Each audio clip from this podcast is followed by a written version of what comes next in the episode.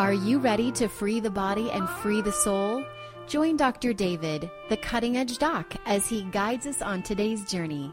Here's Dr. David. Welcome, friends. Welcome to another edition of Freeing the Body, Freeing the Soul. I'm your host, Dr. David, the cutting edge doc. And here on Freeing the Body, Freeing the Soul, we do in depth interviews with individuals that are doing cutting edge work in the areas of healing and spirituality and social transformation. I'm very excited about today's show. It took almost half a year to actually, from the time I contacted my guest, to actually make this happen. But it's great for me to practice patience and perseverance. Uh, my guest today is Rob Fisher. Rob Fisher is a psychotherapist in private practice in Mill Valley, California, just north of San Francisco. And he also teaches in uh, graduate programs to train therapists. And he's also a consultant and also an author of a uh, book that um, coaches and guides therapists to be more effective in couples counseling. And we'll give out Rob's contact information toward the end of the show again. But just to put it out here, his website is www.robfisher. That's just F I S H. So that's www.robfishermft M is in Mary, F is in Frank, T is in Tom, dot com. So www.robfishermft.com. So Rob, welcome to Freeing the Body, Freeing the Soul. Thank you. It's nice to be here. Great. So I want to give the listeners a little background about my connection with Hakomi and why for a long time I knew that I wanted to find somebody who'd be a great person to help me to share Hakomi therapy with the world. So I was first exposed to Hakomi therapy back around 1976 when I was 20 years old and I was living in Venice, California. And I was invited one Saturday to a day long workshop with a man named Ron Kurtz. Ron Kurtz uh, was really um, quite a genius. He passed away a few years ago. Uh, he was a math genius and was interested in systems theory and Buddhism, and uh, over time developed a, a form of therapy, which later, toward the end of his life, he really didn't even like the term therapy and used the term assisted self healing. But basically, he had a model and a way of being and a way of working with people that uh, was a very elegant way of assisting people in bringing unconscious material up to the surface and having it heal and integrate in a very rapid, gentle, but powerful way. And I was just blown away by that Saturday when I was 20 years old. I saw I saw probably more profound healings per unit of time that day than I've probably ever seen before or since. And uh, I became a really big Ron Kurtz fan ever since then, and a really big fan of Hakomi. And I knew Hakomi was ahead of its time back there in 1976, but I felt confident that science and our culture would eventually catch up with Hakomi. And so I think now is the time, and here we are. And so uh, Rob is eminently qualified to uh, be here today and to share with the world about his journey and his journey into Hakomi and the role Hakomi is playing in his life and what Hakomi can do for other people and the future of Hakomi and all of that. So, Rob, welcome again. And um, what I like to do in these in depth interviews is like for the first 20, 25 minutes or so, I really like to focus on the person and the person's journey, in this case, on your journey, Rob, so that by the time we start getting into more detail about the work, uh, people are really connected with you kind of on a, on a limbic level there, and it tends to make the impact of the show a lot more powerful. So, what I'm going to do in a minute is just turn it over to you for a while. And I'd love you to introduce yourself and tell your story and your journey with a special emphasis on how you crossed paths with uh, Ron Kurtz and or Hakomi therapy and the impact it's had in your life. Okay. That sounds good. And I'm I'm noting that your involvement with Hakomi definitely predates mine.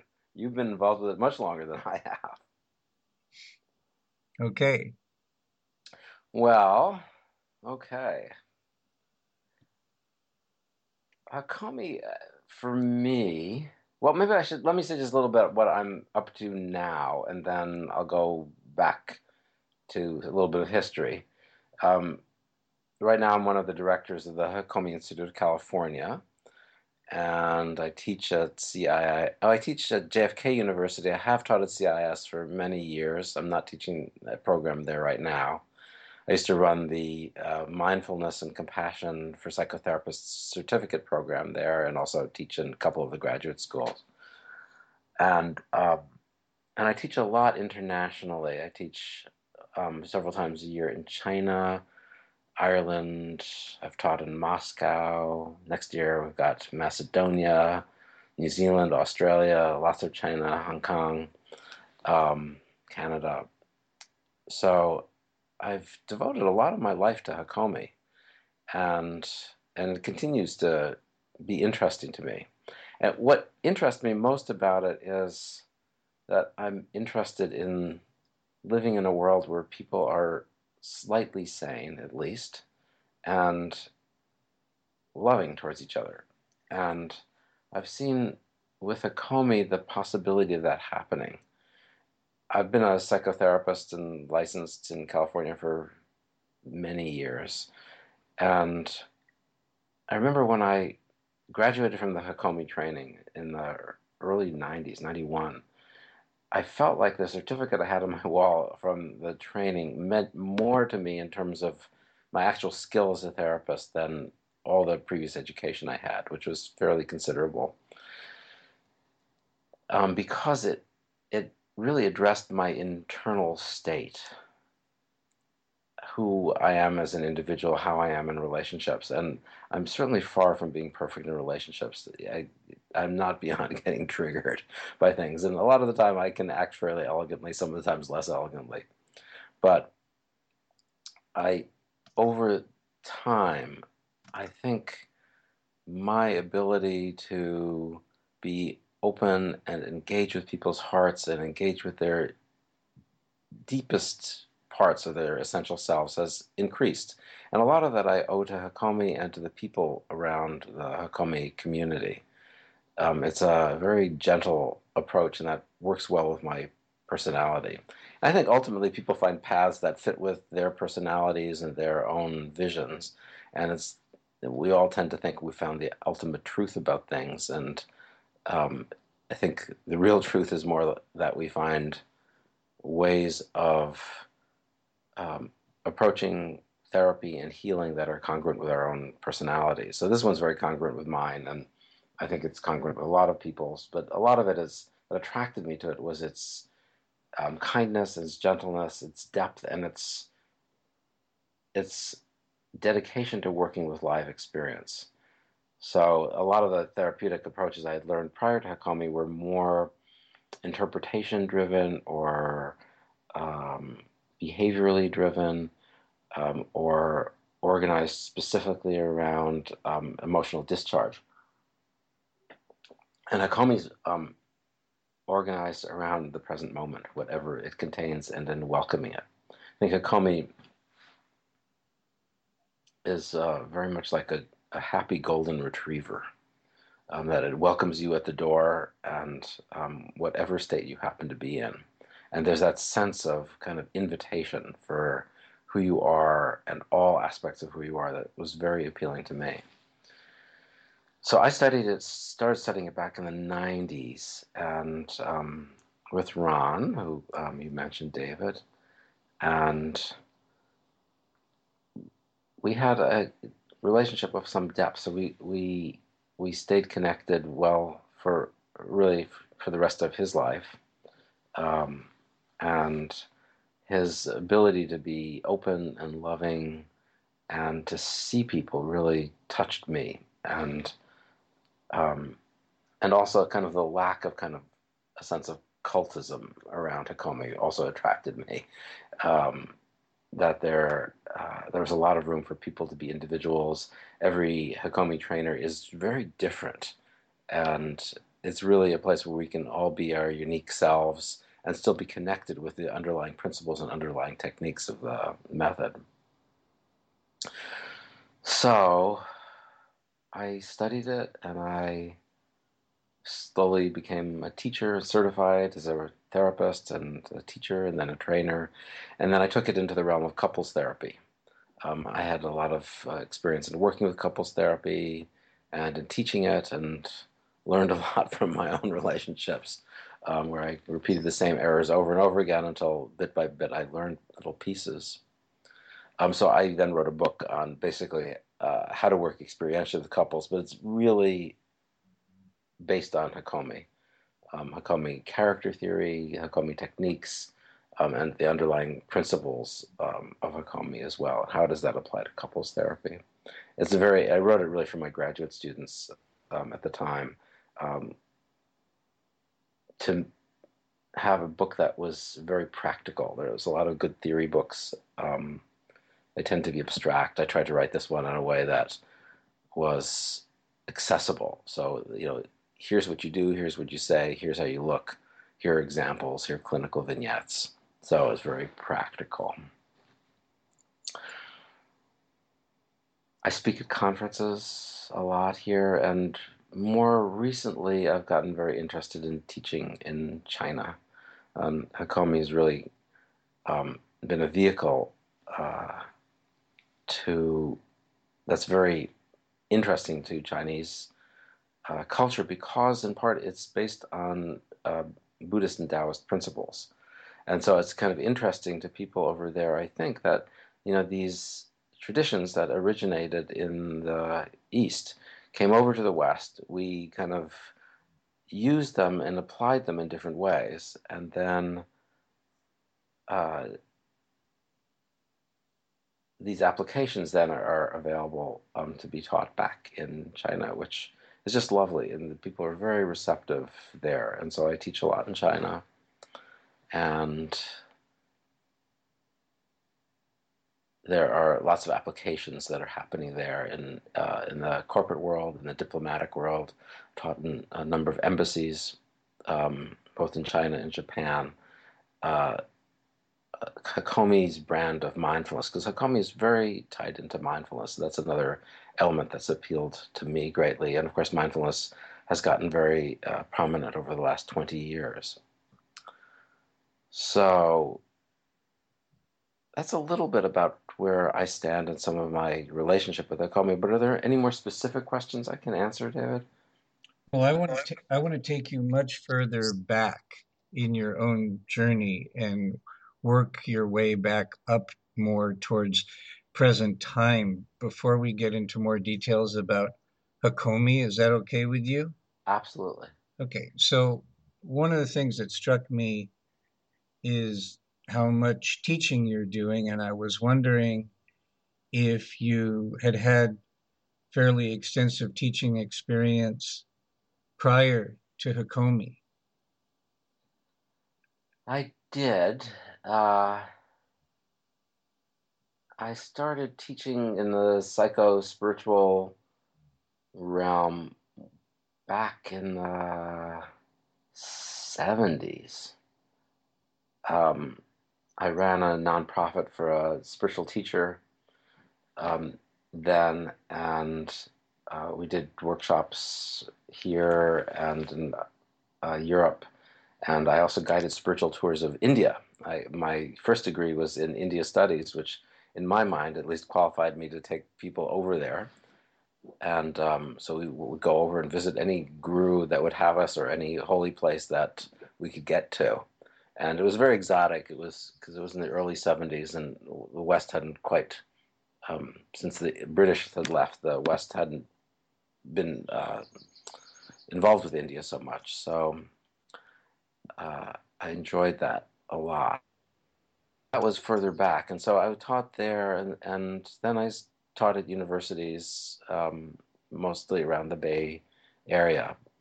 But a lot of my teaching really has been through the Hakomi Institute over the last now about a quarter of a century. How old are you now? I am 65. Okay, so you're like five, five and a half years older or so than than I am. So you uh, you were really right. You were like a middle-aged boomer.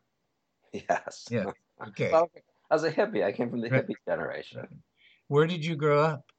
I grew up in New York City, um, which was not an ideal location for me. I would have liked to have grown up in Maine, but uh, as luck would have it, I grew up in New York. Were either of your parents uh, consciously on a growth or a spiritual path? They were not, I would say. I think my mother was unconsciously on a spiritual path Mhm. and resonated a lot with anything that, that involved the spirit, um, but n- nothing formal. Um, they were both uh, refugees from World War II, and their connection with the spiritual world had been damaged, I would say. Did they ever um, did they ever show an interest in wanting to do any type of work that might help them to heal from some of those World War II traumas, or was that just a place that they didn't want to go or they didn't even know they could go there? I know my father was in psychoanalysis at a certain point, but I'm not sure what he was working on then because I was pretty young. Um, but you know, the idea of psychology was uh, it was a familiar one, and I remember my great uncle actually had his girlfriend at one point was a um, like a, uh, a godchild of uh, Freud's in Vienna Okay. and um, he had, they had gone together to to uh, talk to Sigmund about certain issues in their relationship, and so I grew up on you know you know kind of with psychology being an interesting element and very kind of acceptable, and uh, the medical field, a lot of doctors in the family, and so the that was uh, part of the culture in which I grew up. Were you raised in kind of a agnostic type of environment, or was there a particular religious path that was pervasive in your house? It was definitely agnostic, and uh, um, although I went to Fieldston Ethical Culture School, which is Reformed, Reformed, Reformed, Reformed, Reformed Judaism, and uh, that was incorporated into the curriculum of the school. Like every class, every week we had to go to the dreaded ethics classes um, and discuss ethical dilemmas, and um, it was one of the classes I would always wish I could avoid, but I probably learned something from that. And my parents also were kind of interested in Quakerism, and was East Coast Quakerism, so that was, um, you, know, oriented around people sitting in a circle silently, and anybody who was inspired by anything where they got connected to the divine could say so. So it's a very non-hierarchical model of religion, and I like this idea of sitting together with people in silence. I still really like it. Okay. And so were you uh were you an only child? Were you a firstborn? Did you have brothers and sisters? I have an older brother, eight years older than I, um, who has totally independent of me and my interest in mindfulness, has developed a mindfulness approach to mediation and teaches, has taught for years. He's now retired, but has taught for years in a law school in uh, Australia. Um, so he's uh, has similar interests uh, uh, as mine, but it's interesting also that we kind of developed them very separately. I get the feeling that uh, even though it might never have been um, spoken in this way, that there was a, from an early age, there was a high value placed on peace and service. Yeah, yeah. I think service definitely, certainly the Quakerism piece is very service oriented, and the path of service uh, for me it seems very important. Like I, I was just reading in uh, the Prophet Khalil Gibran, the Prophet, which I have a copy from my teenage years. Uh, I just opened it a couple of days ago and went to the section of, about work, and, and Gibran says, "Work is love made visible," and uh, which I think is just a great thing to say. And uh, you know, service work is a way of of loving people, and for me, it's has to do with creating an environment where people feel loved um, and feel more capable of embodying who they are at the deepest level, their own uniqueness. And so that's really my dedication. That's what interests me more than anything else. Whatever discipline it is, whether it's, I think, a, I think anything that promotes that, any physical environment that promotes it, or a person that promotes that, then is of interest to me. Who were some of your early um, spiritual influences or mentors? Well, certainly Quakerism was, uh, because I liked sitting. I went to a summer camp, a Quaker summer camp. So we'd sit in the woods in these silent circles. And when I got to teenage years, I started really liking that.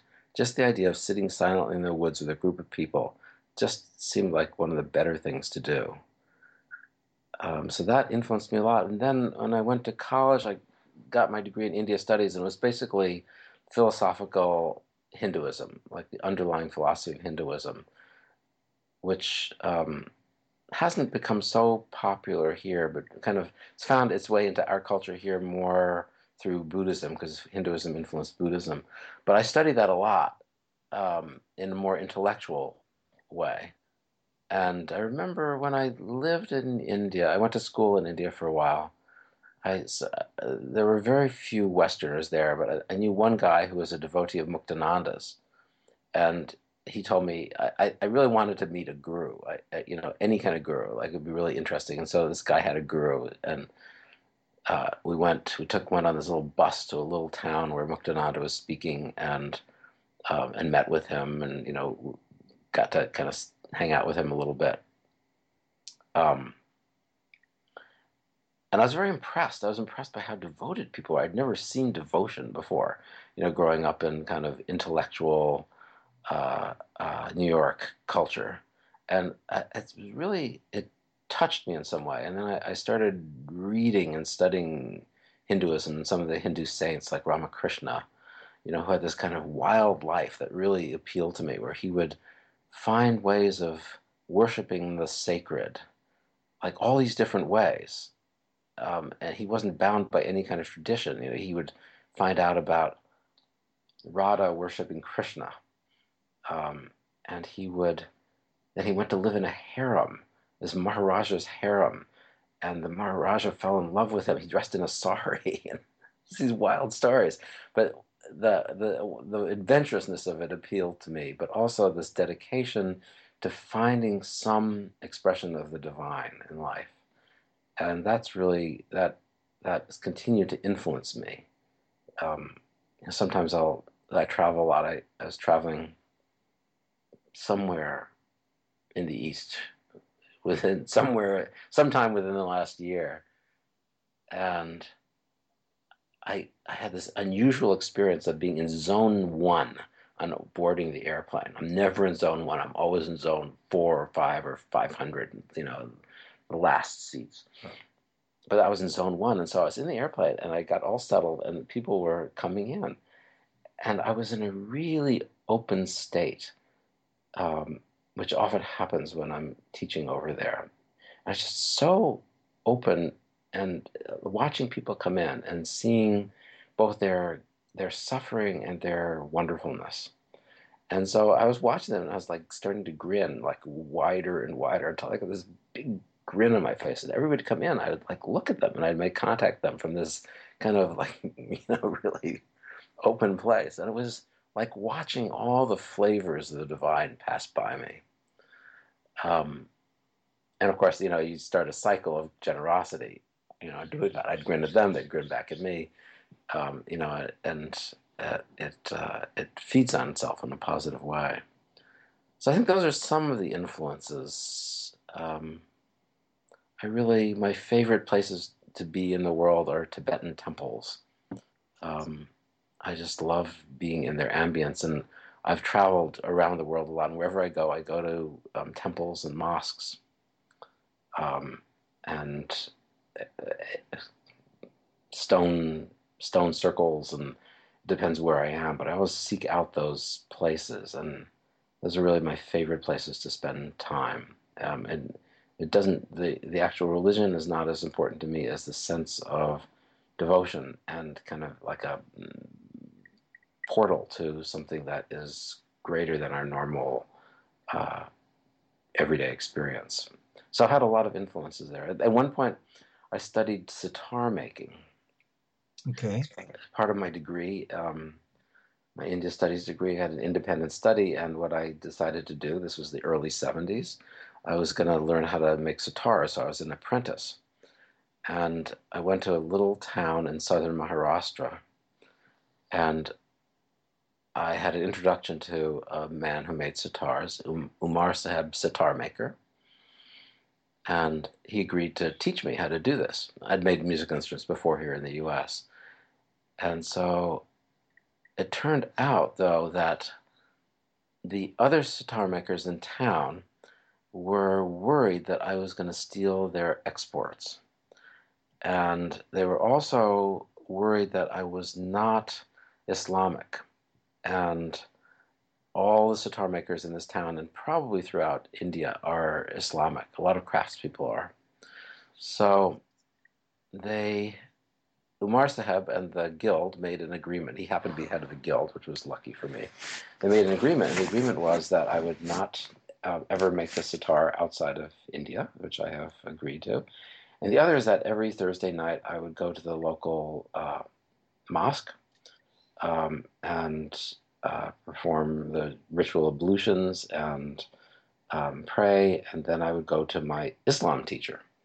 And so I got uh, Islamic training at that time, and I, I think it was probably in Marathi, so a lot of it passed by me. Some of it was in English.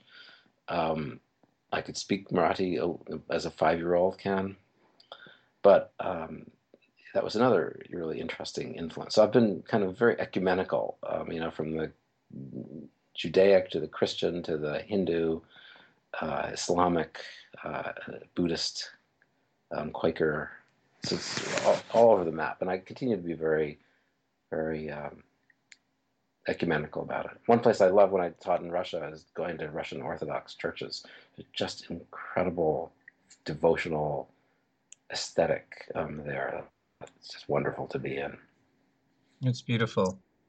And so, uh, when you came back from India, how old were you? Came back, well, I was still in my 20s then. So I was guiding tours in my early 20s. So I think maybe the last one I got, I was 23. And if you are wondering if I knew what I was doing guiding the tours, the answer would be no. But they were a lot of fun. So then, what moved you to go back into formal educational, a formal educational environment to end up getting your MFT and your 3,000 hours? And how did that all come about? I was always interested in what was going on with people internally.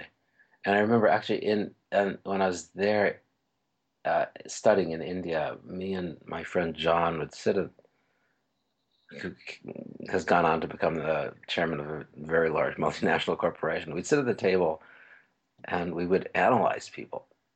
And you know, and nobody finally the other people caught us doing this and they were really pissed off at us.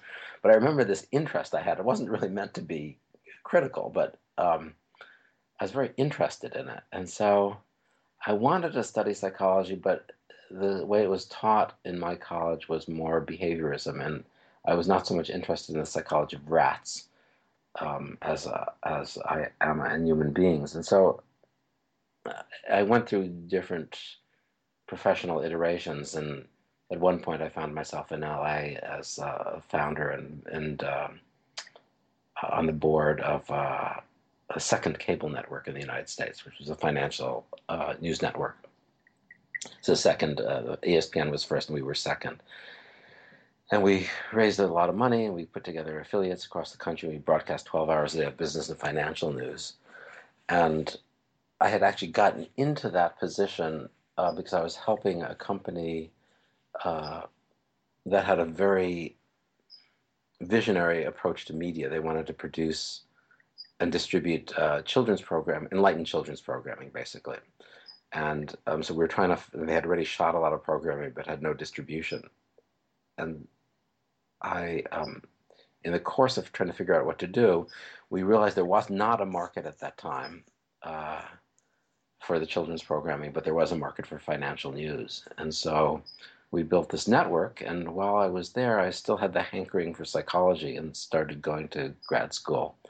And so by the time we were taken over by the bad guys, uh, I had my degree and then uh, did my internship and then went on to practice. And so now a lot of my time is spent training people. I have a lot of training groups uh, for people, and um, and I teach a lot. But I keep a private practice going to keep me honest and humble, because um, it's easy to lose that um, if you're just teaching. Okay, so let's bring the conversation, the story up to the point where you tell us a story about how you either discovered Ron Kurtz or how you discovered Hakomi. A friend of mine was uh, core faculty at CIIS in San Francisco, California Institute of Integral Studies, and he said, "You know, I think you'd really like this Hakomi thing," and I trusted his judgment, and so I checked it out, and I ended up watching a videotape of a Hakomi session and I saw that and I thought, this is exactly how I want to be doing therapy. and and I can't I don't know how to do it, but this is exactly what I want. This is a sense of journey into this deep journey into experience that's so cool. And um and so I took the training. And I, I think I was a remedial student. Um, it was not a, it was not something I could do well, particularly because I had so much background more in interpretation and then following the content of, of what people say. It did not come naturally to me at all. Teaching has always come very naturally to me, but Hakomi did not. So I struggled with it for years, but I got I was very dedicated. I got better and better. Now I'm fairly good. Um, so was Ron your teacher? did you have another main teacher? Yeah, Ron was Ron and uh, Richard Heckler, who's still around um, were the two teachers in the training. Uh, and then um, over time, I took other trainings. There, you know, there are character trainings and other. Uh, now there are many other trainings that we offer that are specialty trainings, like on attachment and and uh, trauma and couples therapy and touch and different kinds of things. But I took a bunch of trainings and then eventually found myself on the teacher track. Uh, but mostly, you know, I had a, a good relationship with Ron throughout his life and saw him last just a couple of weeks before he died. We invited him down to teach at uh, CIIS for a special event there.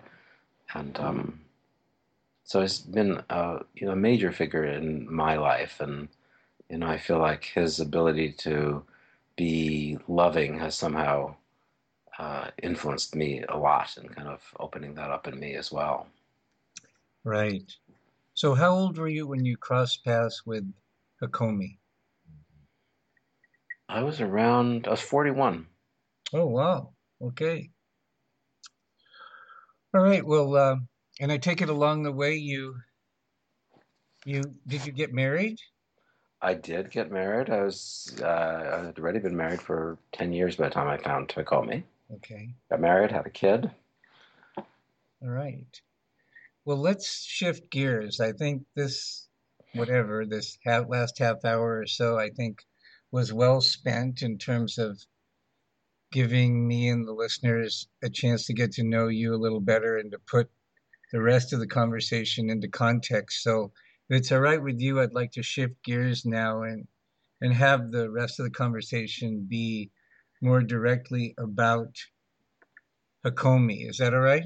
That's great, and I, I, it was also fun to talk about some of these things. I certainly, yeah. a lot of them I've never talked about in, in public venues. So it's interesting to do that.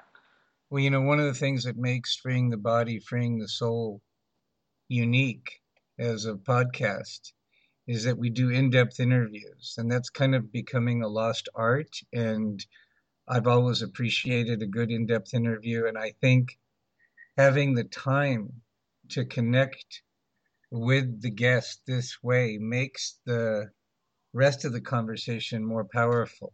Yeah. Yeah, I think you're right. Okay. So we're going to get right into it. We'll start right at the beginning.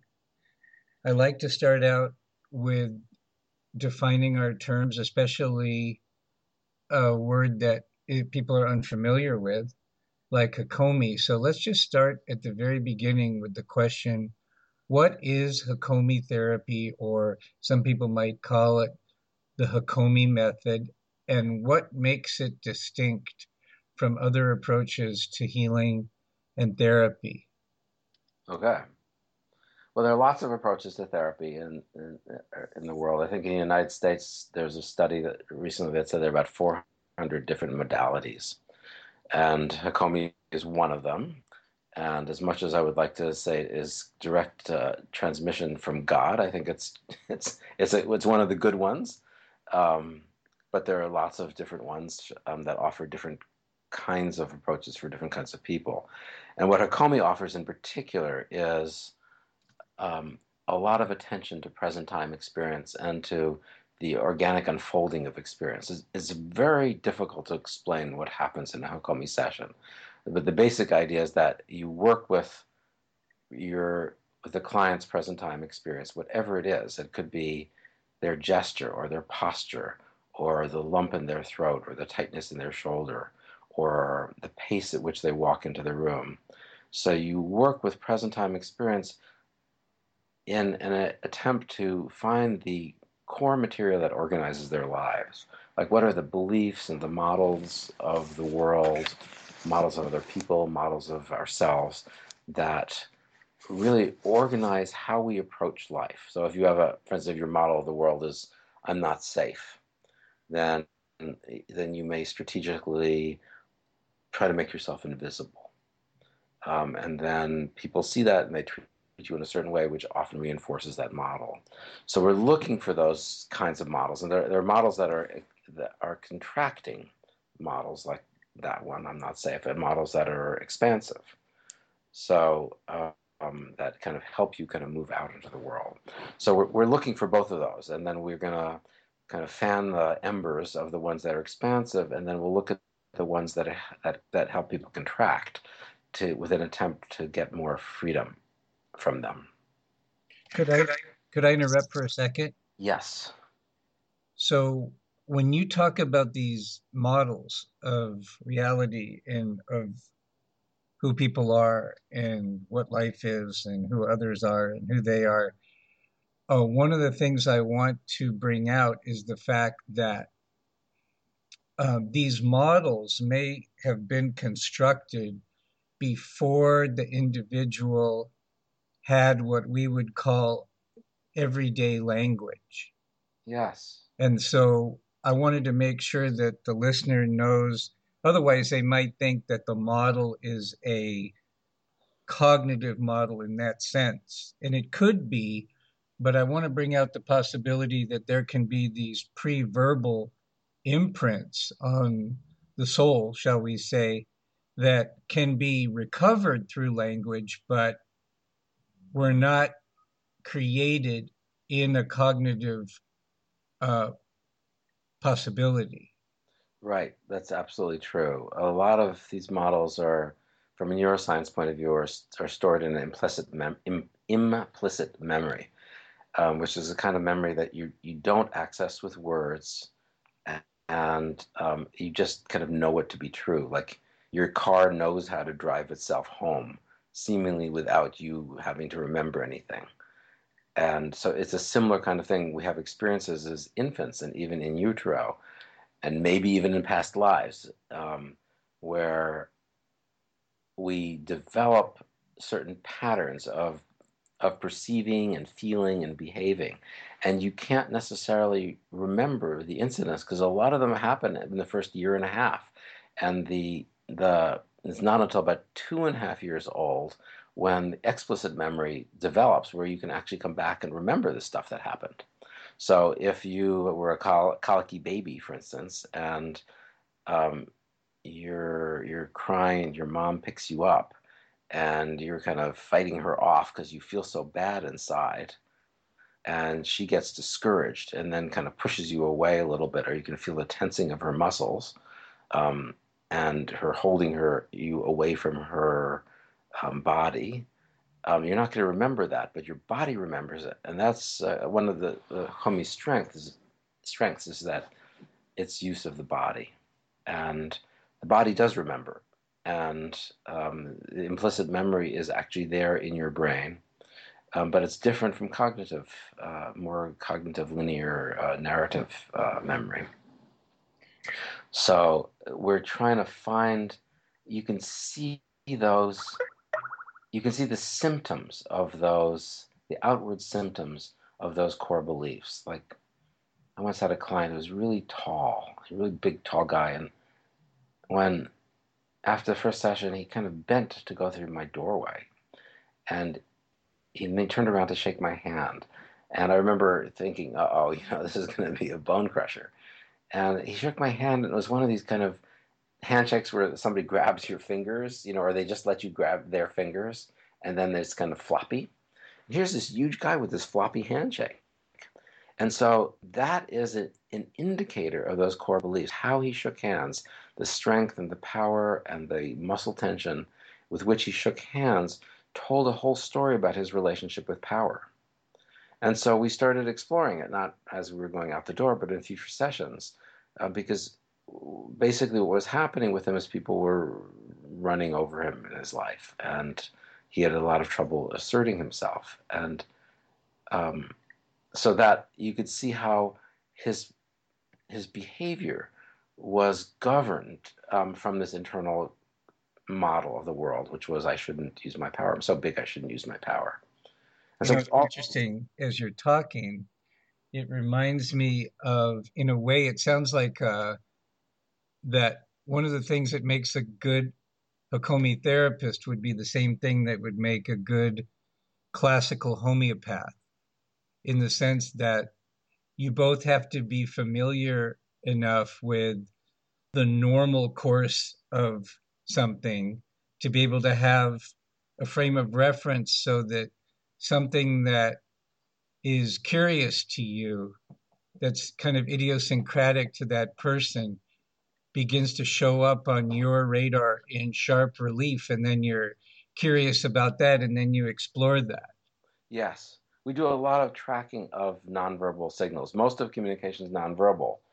Studies show that 70 to 80 percent of communication is nonverbal and so we don't rely on words uh, more than 20% so we track a lot how people do whatever they're doing and what their moment to moment experience is and how little signs of that, things like muscle tension and breathing and color, um, eye dilation, uh, pace, um, gesture. So we take all that, the language of the body very seriously. And I mean, people, you know, give therapists very sanitized versions of their lives, but you can't do that with your body. The body will reveal, like his handshake is not was not something under his conscious control. It's just a habit of that evidenced this core material he had of how he approached the world. And so we do a lot of tracking of nonverbal. Um, and uh, in our trainings, we teach a lot of that as well. Yeah, I, I hear you. You know, I'm thinking about from my own perspective as a holistic doctor and as an ontological coach. Uh, almost always, it's what people don't know they don't know. It's what they're blind to that is shaping and constraining their their current experience and current possibilities and a lot of what i do is one way or another assist the process of helping to bring that which they are blind to conscious. Yes. And it sounds like that's what you're doing in your own in your own way. Yes, that's right. Uh, you know, there's a saying: the fish is the last to discover water. Right. Um, and so we swim in this, you know, in this medium, and we don't notice that we're doing it. We don't notice that uh, when we shake hands with somebody, we look away because it's our habit, and yet that help that sets up a relationship instantly.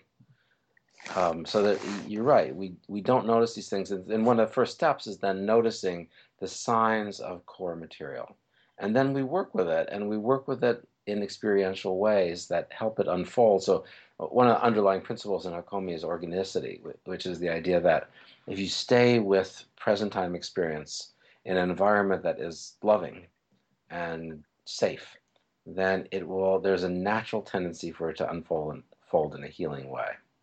That we can rely on the the that that intelligence in the unconscious to create healing experiences. So we not so much lead but follow experience and encourage it to unfold like cheerleaders for the cheerleaders for the essential self basically so we let it unfold and it's very magical. It's very different from the forms of therapy i practiced that was more therapists agenda driven. It um, sounds very much um, to me like assisted inquiry.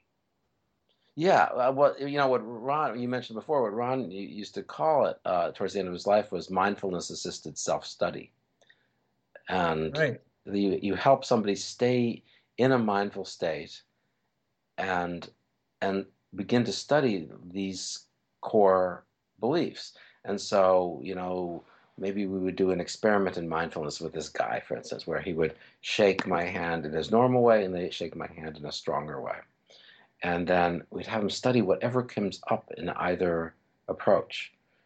Um, I was working with somebody recently who she gets overengaged in the world. And when she talked about it, her neck and her head would come forward. And she'd say, I need to really pull back. And then she would actually pull her head back. And so we just worked with that movement, studying each part of it. Um, and this is not a matter of looking for pathology or something wrong with the person. She's looking at how they approach life and what happens if you come forward a little bit. What happens when you come back a little bit? And is there a right place for you, you know, in between? And so each, if you move your body a little bit one way or the other, you have a different experience. And then if you stay with that experience, it begins to transform in ways from the inside rather than trying to make transformation happen. So we don't push transformation, we invite experience, we honor whatever experience is there, and we allow it to unfold. One of the things that really struck me as I studied Ron and his work was the because I considered him very much a compassionate scientist was his orientation to experiments. Yeah. That that the work is very often a, a series of um, of intuitively guided experiments to set up, to consciously set up a certain frame and then kind of throw a pebble into a pond within that frame that you're establishing, and then to observe and be with the ripples in such a way that people would get unstuck or something that needed to happen would happen or people could take in some nurturing that they hadn't been able to take in or something like that. But the whole orientation of sort of a uh, uh, a bold humility of the therapist of uh, a, a joint exploration. Yeah, that's very well put uh, Ron used to use that example of uh, throwing a, like a little pebble into a pond and watching the ripples go out. And I like the term bold humility. I think that describes it well because we're really trying to follow the, the client.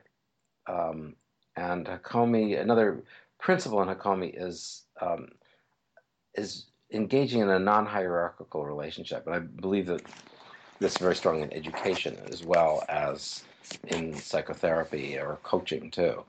Um, that even though I might know more about psychology than somebody, I have no special rights as a human being that is greater than theirs. And so we we take great efforts to maintain a non-hierarchical relationship where people are as um, that we want to honor who they are basically and not put ourselves above them in any way. Um, just because i may know more about psychology doesn't mean that you you know you may you know more about homeopathics or medicine you know, than i do for instance. Okay. okay. So how would you answer this question in the context of this conversation uh, what is Hakomi work designed to do or accomplish or open up? I would say that it's designed to help people get in touch with their essential selves and embody that in their lives. It's like, it's kind of like finding the, the river and then floating downstream on it. Um, that you know we learn to put who we are on hold or down in the basement you know because it somehow wasn't welcomed or we were taught that boys don't cry or girls don't get angry or sexuality is not so good or um, it's not you know don't threaten you know your brother by being more powerful. So we put different parts of ourselves on hold and then we we get disconnected from ourselves. And once you're disconnected from yourselves, it's very hard to get dis- it's hard to get connected with somebody else. Our relationships suffer. And so Hakomi is really designed to help people find that deepest part of who they are. And if they if there are models of life for themselves or other people that interfere, then to put our attention on those in ways that allow them to um, diminish their impact and to have more freedom to be as who we actually are in connection with other people.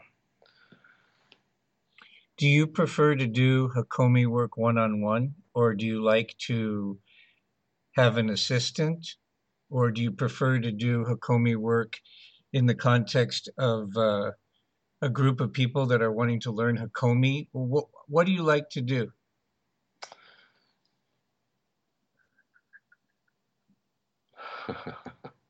It's a good question. There's lots of levels. Um, I I spend a lot of my time teaching Hakomi, and so, but a lot of the teaching is not it's not uh, an academic teaching. There's certainly there's a lot of concepts that we teach in our trainings, but more than that, we teach the internal state of how to be uh, the kind of person where people want to open up the treasures of their unconscious to. And that that's more than therapy. It's really teaching life skills. So in the course of a training, then people become more and more open and more and more alive as individuals. And I love that. I love being there. It's like an oasis from the craziness of life outside. And and then those people go out into the world and they're more loving and they're more open and they're more accepting and they're more able to tolerate diversity of experiences. And that's inspiring to me. So that's a lot in groups. I, I, I like doing individual therapy. I like doing couples therapy. Um, but i've taught in many different venues. And, and, more recently i've been teaching in some embassies in, in asia. And uh, you know that's a completely different kind of venue from teaching um, academics or teaching people who are looking to learn counseling skills. But they're all the idea that we could that this can some in some way contribute to a more compassionate more mindful world is very appealing to me. So and at this point i'm thinking on kind of broader broader and broader scales um, and how to influence culture and you know, in that direction. And um, I'm actually working on some some new models that apply this material uh, in ways that could make it very accessible to larger groups of people. What makes a great Hakomi therapist? A lot of heart. You know, there are people, this, you know, in research studies on what causes people to change psychologically, they all come out basically saying that technique is a distant third uh, variable. The most important variable is uh, people's readiness to, and motivation to change. The second most important variable is the relationship. And the third most important variable is technique. So there are people, uh, you know, I'm sure you and listeners have met people that you just feel like being open to this person because who they are. You know, there's just some feeling about them that they're accepting, they're warm, they're curious, they have the bandwidth to actually listen, um, they have a depth of understanding, and they can not only listen to your words, but they can feel you. They can connect with your experience rather than just your words. Um, so I think that ability to kind of be an embodiment of compassion and warmth and humor um, and depth is what's what makes a Hakomi therapist a good therapist. It's not the techniques. We've got plenty of techniques, um, but that's not the essence of it.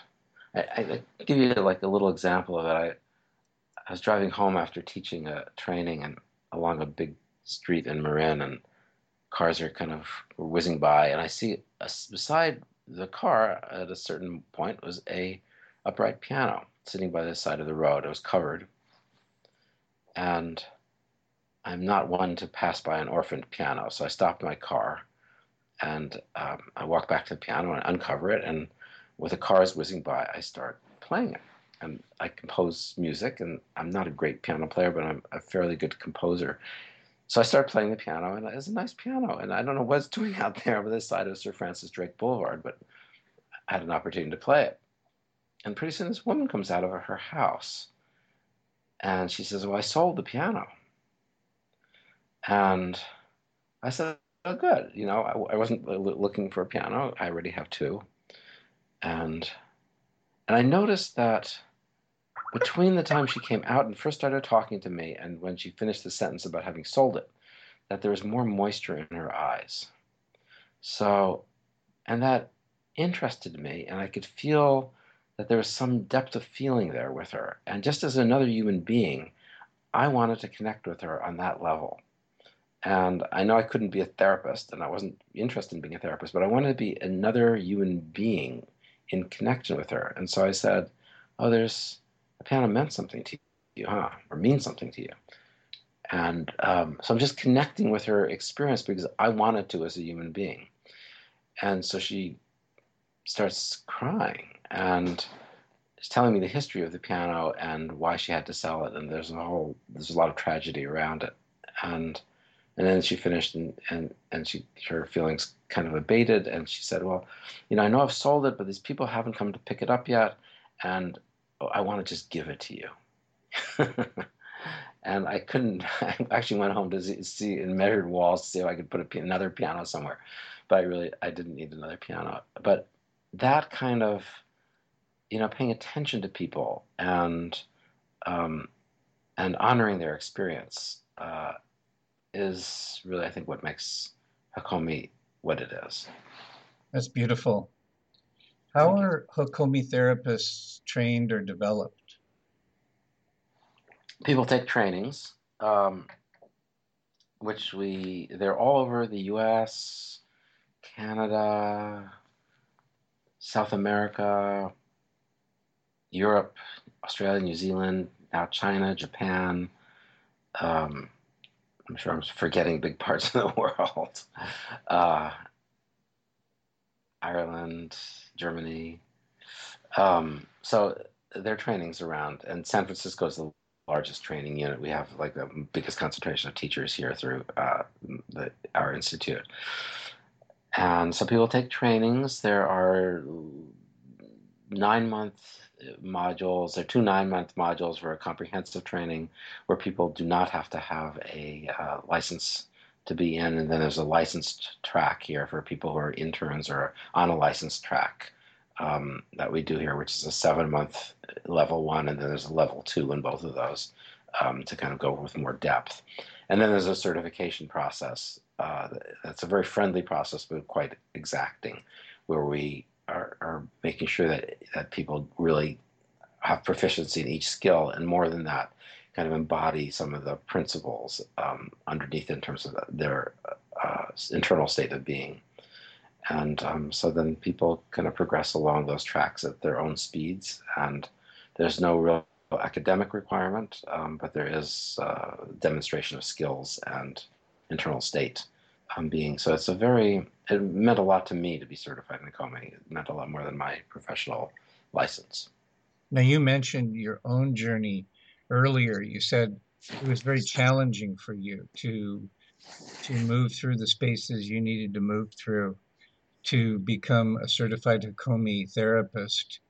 Uh, I would imagine a big part of it, we were talking earlier about becoming conscious of the water you're swimming in. I would imagine a big part of becoming a good Hakomi therapist is becoming more aware of your own water. Yes, absolutely. Like the, you're, that's the internal state work that's needed. And so when I work with people in groups,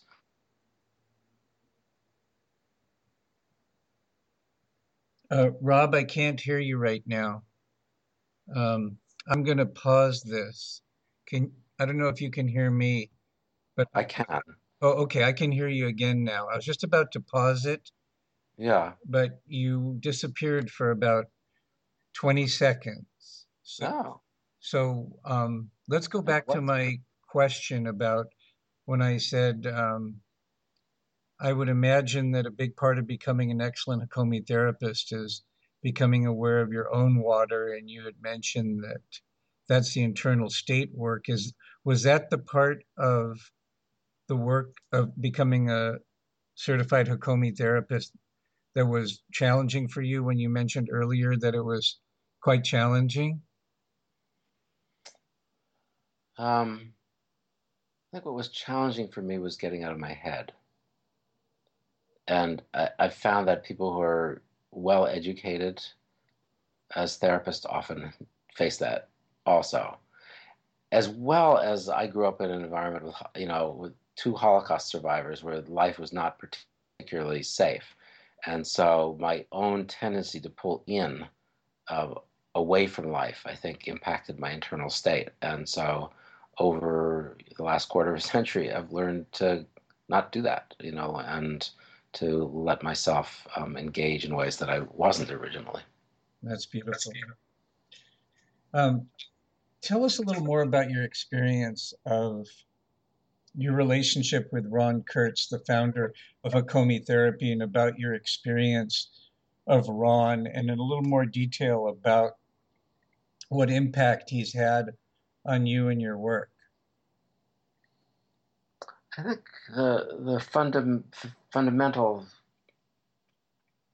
gift that Ron gave me was the um, modeling this kind of loving presence, and which I think is the essence of all of this. And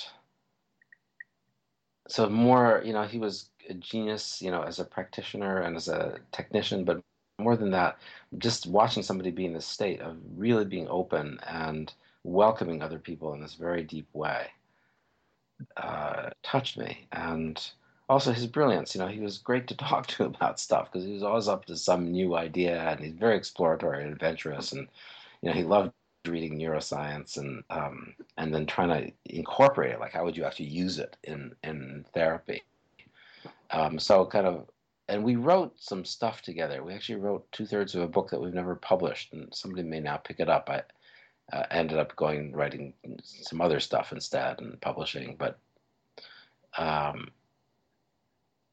mostly it was just the kind of a relationship where I oriented more and more as a result of our relationship towards being in the world in a way that embodies kindness and warmth um, and mindfulness and service orientation. Um, than I did previously, and that's gotten stronger and stronger. So when I teach now and and and in my personal life as much as possible, that's I'm interested in doing that. And I cannot say that that's a, really a well popularized value in white middle class Western culture, which is one of the reasons I like teaching in China so much. I understand. Now, did Ron have a major physical plane spiritual teacher himself? Um, he, I know he. There was a. Uh, there are some teachers from Eastern, the Eastern philosophy world. There's some Hindu, and some Buddhist teachers that he really liked. Um, I don't know that there was one that he kind of was a, a disciple of, um, but I think he was influenced by different people. He was influenced a lot by Taoism and by Buddhist um, ideas, which he incorporated into Hakomi. Um, okay. So, uh, what's on the cutting edge for Hakomi these days, and what's on the cutting edge for you personally? Well, um, I think for Hakomi, the cutting edge is really research studies and publishing that that we really need to do more. We, we just come out with a couple of books um, that have been published. Um, uh, uh, one is uh, by W.W. Norton, and then North Atlantic just came out with one on body psychotherapy, which Hakomi has a big place. And there's another kind of textbook that Norton just came out with a few months ago. Um, so Hakomi, uh, we need to do more of that because Hakomi has been ahead of the crowd for many years, and now the world is catching up because mindfulness is such a popular idea. And Hakomi has used it in these very graceful ways that really integrated into psychotherapy as opposed to just an adjunctive technique um, that is added on to therapy. So we really use it in the body of therapy. Do you happen to do you happen to know the names of those two books? I should, shouldn't I? One I think is called The Handbook of Body Psychotherapy, and Halko Weiss is the editor. And the other one, I wish I had a copy here. I'm I'm an author in both of them, so you'd think I would know, but um, I can. Or who, or if you don't know the title of the second one, who would be the main author? Uh, that Halko is also the main editor there, so it, it has uh, Hakomi uh, people from all over the world in it, and um, but Halko and uh, Weiss, Johanson, and Monda are the three editors there. So, if people were doing a Google search, what would be the main name they would use?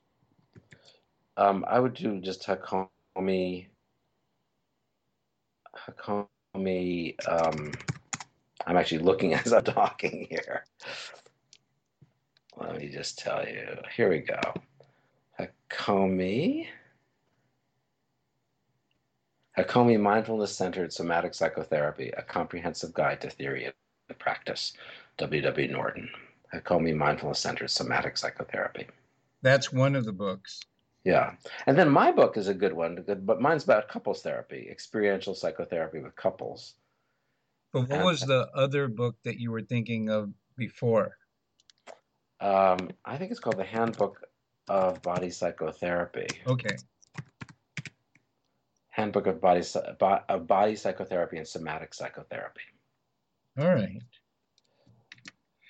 Um, and then there's another one called Grace Unfolding, which is more of a Taoist poetic version of this. And then there's a book by Ron called uh, Body Oriented Psychotherapy, the Hakomi Method. Okay. And uh, what's on the cutting edge for you personally these days? Well, for me, it's a lot of it is is things that are happening in China. Um, I've been very interested in a hybrid model of Hakomi mindfulness and coaching, um, because I think psychotherapy is not so accessible to lots of people, um, particularly in Asia, partly because of um, psychotherapy's uh, inclination to pathologize, and partly because of its cost. And so I've been uh, working on a model that incorporates kind of the best of coaching um, and the best of mindfulness oriented psychotherapy in a Hakomi way. And so, um, so it's basically, it's I'm calling it a mindful coaching method. And um, so I have I have the curriculum close enough, so I'm going to beta test it on some unsuspecting people soon um, to see how it works. And but I, I see a lot of hope for it, that it could be have more depth than coaching models often have, and more linearity than psychotherapy often has. Um, and it's based on a set of skills. It's based on a premise, which I'm in the beginnings of a research project um, on. And this research project uh, will be multinational. There's a university here in the US, uh, University, uh, Beijing Normal University is interested in participating, and there's some other entities also. Um, where what we're looking for is maybe happiness is a set of skills or abilities rather than just a state. And if we isolate what are the skills you would need to be happy, um, and then train people in those, then we may be ahead of the game. And so there, I'm, I've started a list of skills. I'm, I'm up to 65 now, but I, I want to go further and then I want to distill them down. But there's skills, you know, there's some of these skills have been tested and they correlate to happiness. So the first part of it is correlation. Like, does compassion, learning how to be compassionate, uh, make you happier? Does mindfulness make you happier? And maybe it's the word is satisfaction, life satisfaction, or contentment. And what are the skills that bring more contentment into your life? But I think there are other ones that are more that haven't been tested that are less obvious, like uh, the ability to, uh, to tolerate uncertainty, like um, listening skills. I think are more obvious. Uh, the skills of, of self-disclosure, um, uh, ability to tolerate mistakes and to make mistakes um, curiosity, things like that. So that anyway, I have a list of a long, long list of these.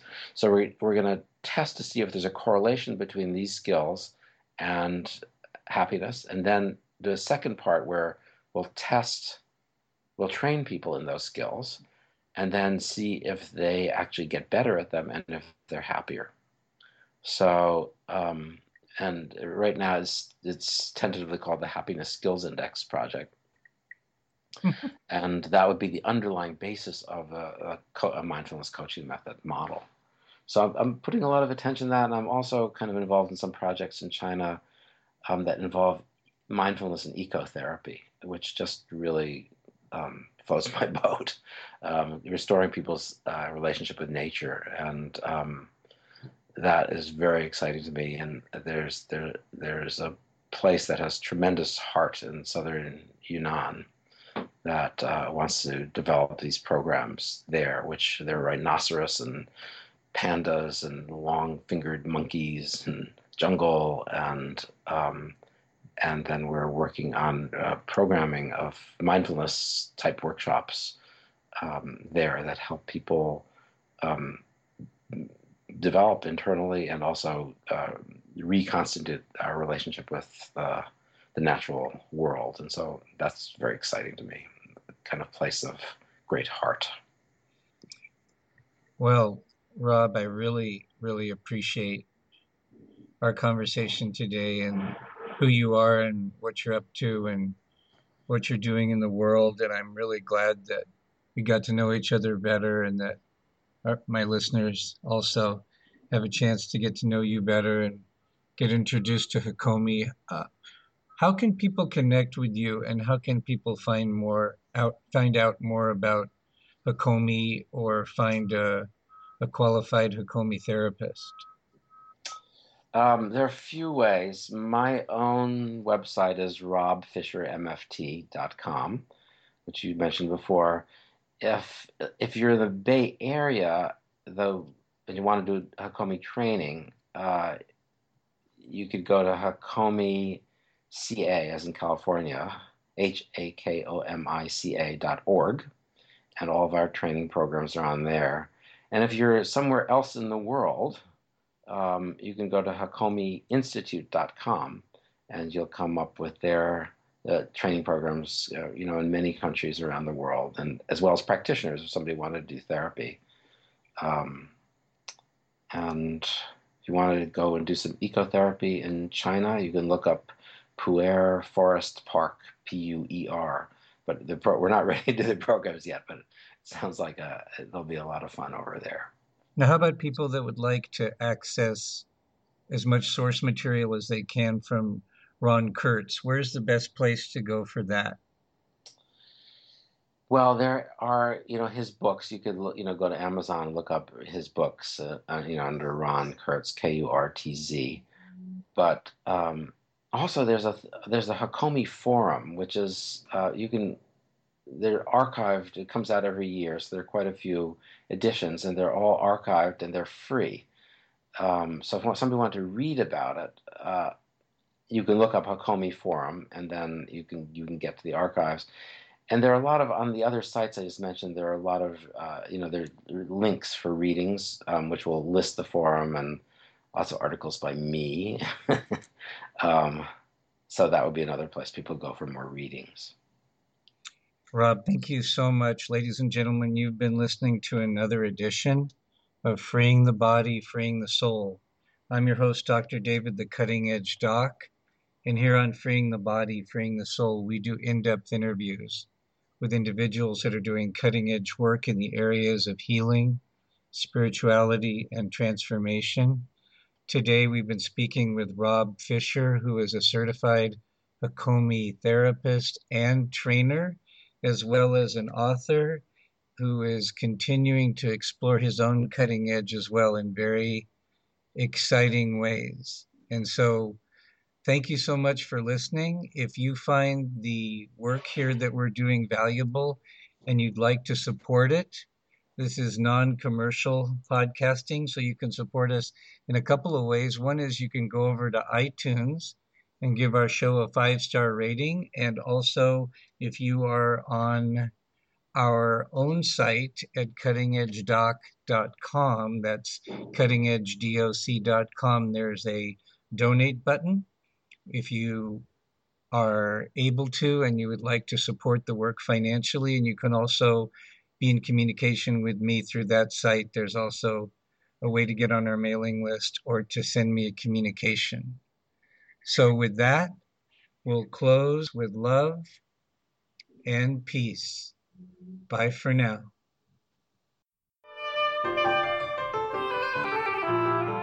Thank you for joining us for today's episode of Freeing the Body, Freeing the Soul.